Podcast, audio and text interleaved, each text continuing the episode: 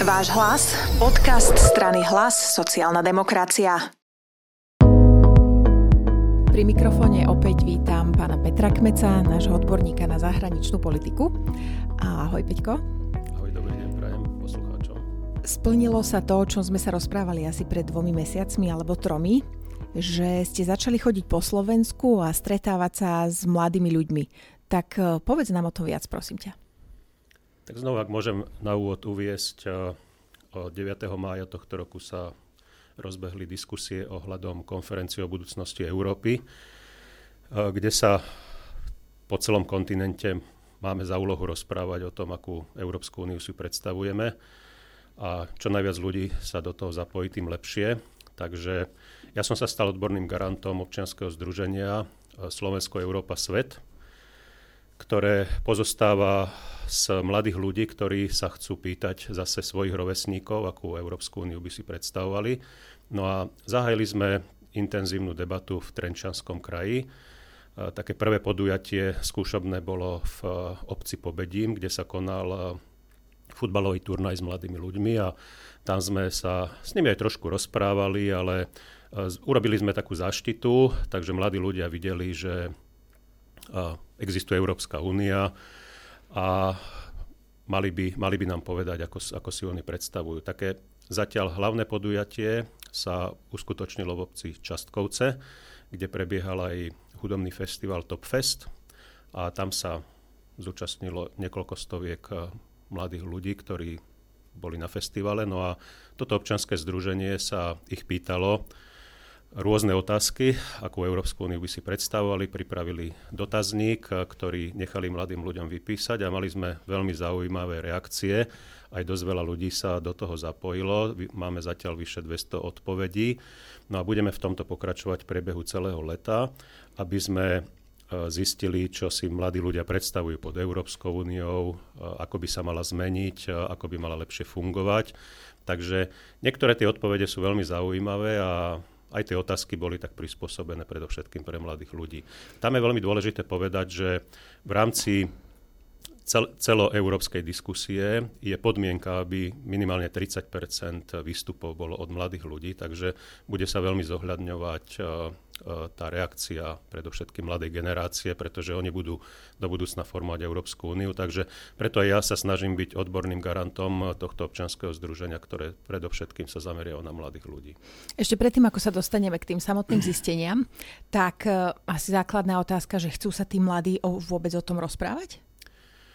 E, keď sa ich spýtaš na povedzme nejaké odbornejšie otázky, tak príliš ich to nezaujíma, pretože ten Brusel z diálky vyzerá príliš technokraticky, aj tie debaty sú... Aj zblízka. Aj, áno, aj, aj tie debaty sú pri, niekedy príliš veľmi politické, takže aj to často odradza mladých ľudí, aby sa aktivnejšie zapájali, ale keď im prispôsobíš tie otázky pre ich záujem, aby pocitili, že áno, mňa sa to môže tiež týkať, ako priniesť tú Európsku úniu bližšie k ľuďom a do regiónov, tak vtedy začínajú reagovať a sú veľmi zhovorčiví a majú aj veľmi dobré nápady. Super, tak poďme k tomu, čo ste zistili. Hm? Koľko Takže ste mali otázok, aké dali boli? Sme, dali sme tam 10 otázok, aby sme zase uh, ľudí nevyrušovali príliš počas tých ich uh, aktivít na hudobných festivaloch, športovo-kultúrnych. Takže uh, je, to, je to dosť krátky dotazník uh, s, s odpovediami áno, nie, alebo tak nejak dávame ľuďom samozrejme priestor sa vyjadriť aj obširnejšie, ale v skratke veľa ľudí reagovalo na, na tieto otázky, ktoré občianske združenie zostavilo. A týka sa to predovšetkým veci, ktoré, ktorých by mladí ľudia mali využívať, e, ak by sa chceli teda aktívnejšie zapájať alebo aj pohybovať po Európskej únii. Tak napríklad prvá, prvá oblasť otázok je, e, či by si mladí ľudia vedeli predstaviť používanie jedného spoločného jazyka v rámci Európskej únie. Samozrejme, e, pri, e, pripomíname, že národné jazyky by mali zostať e, ako paralelne s, tým, s týmto oficiálnym európskym jazykom ako druhý oficiálny jazyk alebo prvý oficiálny Ale čiže jazyk. všetci by sme sa od malička učili ako keby Áno, dva všetci jazyky. by sme sa učili mm-hmm. minimálne dva jazyky. Samozrejme u každého je možnosť sa učiť ešte ďalší jazyk, pretože ako vieme, ľudia študujú po rôznych častiach Európy. Takže je to, je to na výber, ale boli by dva základné jazyky, jeden celoeurópsky a jeden národný pre každého občana, kde sa narodí. No a tam bolo veľmi zaujímavé, že tri štvrtiny občanov alebo týchto mladých ľudí, ktorí reagovali, sú za vytvorenie jedného spoločného európskeho jazyka popri svojom národnom. No a keď sme sa ich spýtali na aké jazyky by ste si teda predstavovali, alebo aký jazyk a ten jednotný, tak vyhrala angličtina zase z troch štvrtín. Boli tam aj nejaké, cesta. nejaké, áno, nejaké odozvy nemecký, francúzsky, ale aj, dokonca, aj. dokonca, keď sme sa spýtali ľudí, že nejaký iný jazyk, uh-huh. tak napísali aj rusky napríklad niektorí. Oh. Takže uh, to je zaujímavé celkom. Uh, ďalej sme sa pýtali na oblasť štúdia, uh, ako si ľudia predstavujú uh, pohyb, uh, pohyb hlavne študentov po Európskej únii. No a jednoznačne vyhráva, vyhráva Erasmus a aspoň taká predstava, že minimálne jeden semester alebo jeden, jeden rok, jeden školský rok by mali každý č- mladý človek absolvovať v zahraničí, takže ľudia majú enormný záujem o to, aby, aby študovali aj v zahraničí, aby si doplňali štúdium, aby si rozširovali svoje horizonty. Takže tam, tam jednoznačne vyše 90% mladých ľudí reagovalo, že áno, že chcú, chcú sa zúčastniť Erasmu. Dokonca aj väčšina ľudí pozná už z okolia, zo svojho okolia uh, priateľov, niekoho, kolegov, kto niekoho, kto už mm-hmm. absolvoval Erasmus, takže uh, je to už veľmi populárny program a ja tak si myslím... má aj veľa rokov. Má už, má už dostatočne veľa rokov a Slovensko vtedy, keď už vstupovalo, tak Erasmus fungoval. Uh, skôr je to, že stále ešte nie je dostatok mladých ľudí, ktorí by sa do tohto programu zapájali, takže tu bude úloha politikov, aby, aby sme tento program viac spopularizovali a zjednodušili hlavne prístup mladých ľudí k týmto mm-hmm. programom. Uh, ďalšia, ďalšia taká oblasť veľmi dôležitá, uh, ktorá má aj politický rozmer, ale chceme sa pýtať aj mladých ľudí, to je posilňovanie právomocí. Eh, na európskej úrovni, alebo odozdávanie zase tých európskych právomocí späť na národnú úroveň. To je ten uh-huh. princíp subsidiarity a proporcionality. To sú úžasné Ale keď slova. sa to preloží, keď sa to preloží, tak v podstate je to otázka tá, že či si viete predstaviť eh, odozdávanie určitých národných právomocí na európsku úroveň, alebo chcete udržať niektoré právomoci na národnej úrovni. To je haklivá no téma. To je haklivá téma. Napríklad celkom prekvapujúco bolo, že väčšina zase mladých ľudí sa prihovára za určité odovzdávanie právomocí. Uh, najviac prekvapujúco tam vyskočila migrácia. Nie je to väčšina tých, ktorí, ktorí reagovali, ale stále z tých tém, ktoré si mohli vybrať, tak tá migrácia je jedna z oblastí, kde by si vedeli predstaviť odovz- určité odovzdávanie právomoci, ale v preklade, ak to môžem vysvetliť, tak skôr si myslím, že tá predstava je tá, že Európska únia by mala ko- kontrolovať migračnú politiku smerom k nám, aby sa nestávalo to, že nemáme kontrolované hranice a potom tu mm-hmm. máme veľké migračné vlny. Takže skôr je to v tej úrovni kontroly vonkajších hraníc ako príjmania povinných kvót alebo nanúcovania povinných kvót z európskej úrovne na národné. Takže tam ešte tá debata samozrejme bude veľmi intenzívna, ale už teraz vidíme, že niektoré oblasti z tej, uh, z tej veľmi citlivej politickej agendy si ľudia vedia predstaviť, že poďme sa o tom rozprávať. A potom samozrejme uh, sú to klimatické zmeny, tam, tam si ľudia vedia predstaviť koordináciu na európskej úrovni, čo sa vlastne už aj deje. Potom spoločná obrana, zriadenie Európskej armády, tam sú otvorení na, na tieto diskusie. A potom sme dali takú zaujímavú otázku ohľadom identity, európskej identity, uh-huh. že či si ľudia vedia predstaviť stať pod nejakou európskou vlajkou a spýtali sme sa prostredníctvom toho, že či by si vedeli predstaviť na medzinárodných športových podujatiach, aby európske, alebo teda európsky športovci vystupovali pod európskou vlajkou. Uh-huh. A tamto ľudia odmietli, že skôr ešte stále vidia tú svoju identitu pod svojou národnou vlajkou, takže treba pracovať e, ešte s tou európskou identitou a je tam ešte, myslím si, že dosť veľa času, aby sme sa k tejto identite dopracovali, pretože ďalšia otázka znela, či by si ľudia vedeli predstaviť vybudovanie Európskej únie vo forme federácie. To bolo tiež odmietnuté, ale keď sme sa ich zase spýtali, že viete si predstaviť prehlbovanie Európskej únie v duchu vytvárania takých e, platform, ako, bol, ako je šengenský priestor alebo eurozóna, tak tam ľudia zase v týchto čiastkových oblastiach si vedia predstaviť ďalšie prehlbovanie Európskej únie. E, Európa a Schengen je veľmi podporovaný, takže mladí ľudia uprednostňujú e, tieto, tieto tieto kroky. Formáty.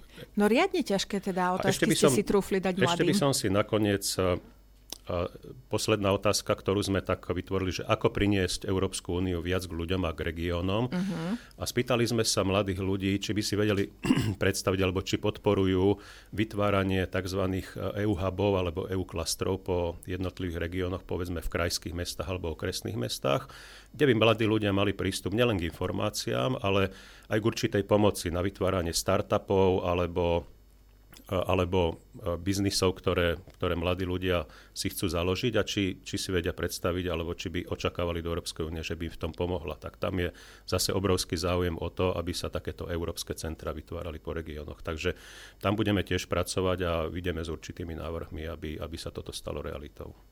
No mne v prvom rade z toho vychádza, že, že ste stretli veľmi uvedomelých mladých ľudí, lebo tie otázky sú naozaj ťažké a sú také, že človek musí porozmýšľať, že čo sa ho pýtate a keď uh, nad tým porozmýšľa, tak možno niekedy si musí vlastne priamo pri kladení tej otázky vytvoriť ten názor, lebo možno nie na všetko takto v bežnom živote názor máš. Ja sa chcem opýtať, uh, takéto podujatia budú nejako pokračovať uh, počas leta, kde idete najbližšie? Teraz by sme sa chceli presunúť e, do Nitrianského kraja, takže tam budeme oznamovať e, v najbližšej dobe termíny, e, kde sa s mladými ľuďmi stretneme. Chceme využívať tieto letné platformy, predovšetkým hudobné festivaly, pokiaľ to situácia dovolí, pretože tam, tam sa najviac ľudí zoskupuje a máme tam najväčšiu možnosť získať čo najväčší obrázok o tom, kto uh-huh. kto ako sa vyjadruje k týmto jednotlivým témam. No a potom eh, od septembra by sme sa chceli zamerať eh, predovšetkým na školy, univerzity, pretože už mladí ľudia sa budú vrácať do škôl a tam, tam by sme zase chceli viesť diskusie o tom, ako Európska únia momentálne vyzerá, ako by mala vyzerať a predovšetkým sa pýtať ich, ako by si oni predstavovali. A to občanské združenie má veľkú výhodu, že mladí ľudia sa pýtajú mladých a rozprávajú sa medzi sebou. Takže ja som len odborný garant, sledujem túto, situ, e, túto diskusiu a pre mňa je veľmi inšpiratívne to, že ako si povedala, že napriek tomu, že zadávame niekedy aj zložité otázky, mladí sa vedia veľmi dobre orientovať a odpovedajú veľmi, veľmi odborne a veľmi, veľmi skúsene by som povedal. V prípade, že by nejaký mladý človek sa chcel zapojiť, ale dajme tomu nebudete v jeho regióne alebo nebudete na jeho škole, dá sa to aj možno nejak elektronicky sa zapojiť alebo niečo podobné? Budeme napojení aj na sociálnych platformách, pripravujeme niektoré formáty aj takto cez Facebook alebo Instagram. A takisto funguje aj digitálna platforma na európskej úrovni, kde sa chceme napojiť prostredníctvom tohto občanského združenia. Takže budeme oznamovať na sociálnych platformách pre všetkých mladých ľudí, ktorí regionálne nebudú môcť byť prítomní, ale online sa môžu zapojiť.